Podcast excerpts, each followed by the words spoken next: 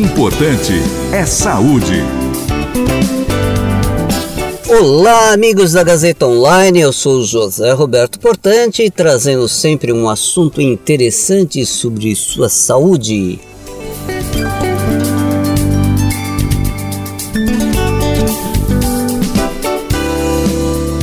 Hoje vamos falar sobre doença pulmonar obstrutiva crônica, também conhecida apenas pelas iniciais DPOC, ou doença pulmonar obstrutiva crônica, é a terceira causa de morte em todo o mundo.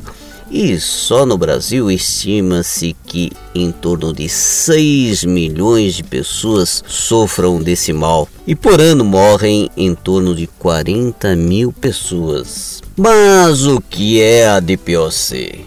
Como o próprio nome está dizendo, trata-se de uma doença de caráter crônico que se caracteriza por uma obstrução da passagem de ar dentro do pulmão. Bem, quando respiramos, o ar carregado de oxigênio entra pelas nossas narinas, passa pela traqueia, percorre os brônquios e depois os bronquíolos, e chega aos alvéolos. E é nos alvéolos que o ar entra em contato com os capilares sanguíneos, ocorrendo aí a troca de oxigênio com o gás carbônico.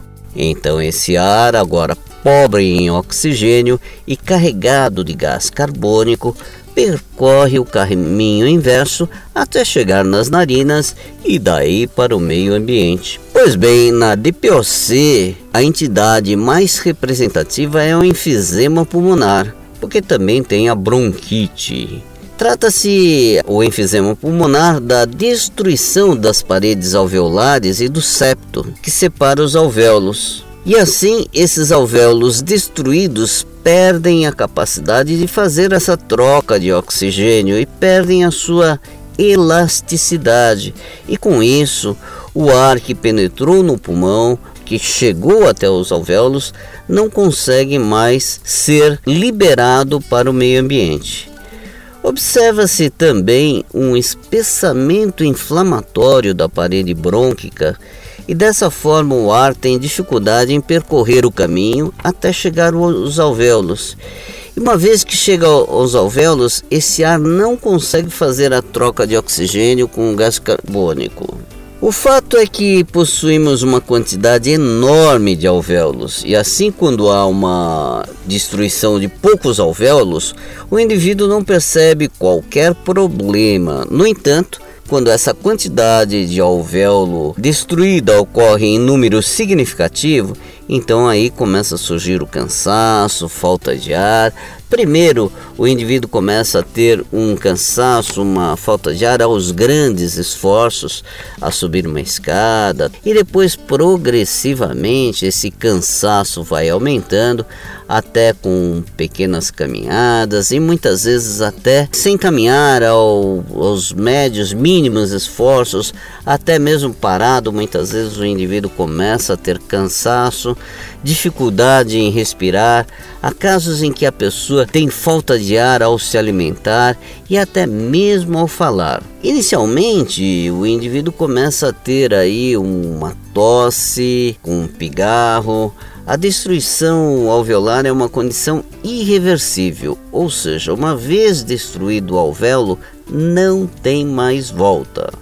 O grande vilão desta destruição alveolar é o cigarro, indiscutivelmente, em torno de 85%.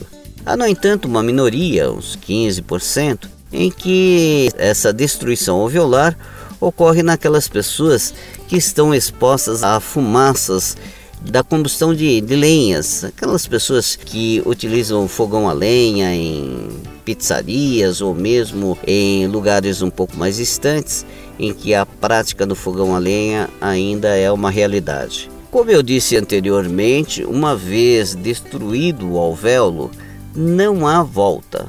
No entanto, se o indivíduo parar de fumar, e aqui eu me refiro não só àquele fumante ativo, mas também o passivo, se de repente ele evitar fumaças de cigarro no seu ambiente, ele pode parar a progressão da destruição alveolar e aí fica mais fácil controlar a doença.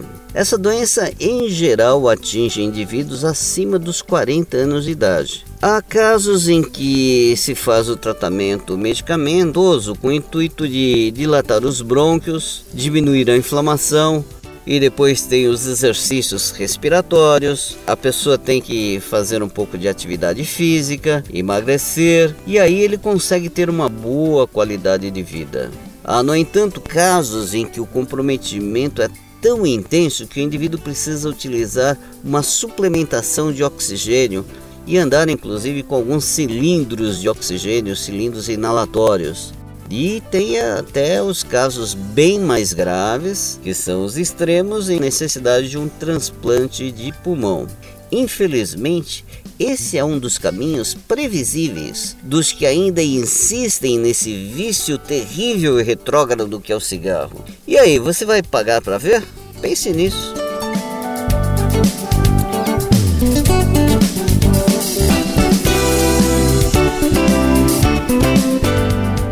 Por hoje é só e eu sou José Roberto Potante trazendo sempre para você um assunto interessante sobre sua saúde.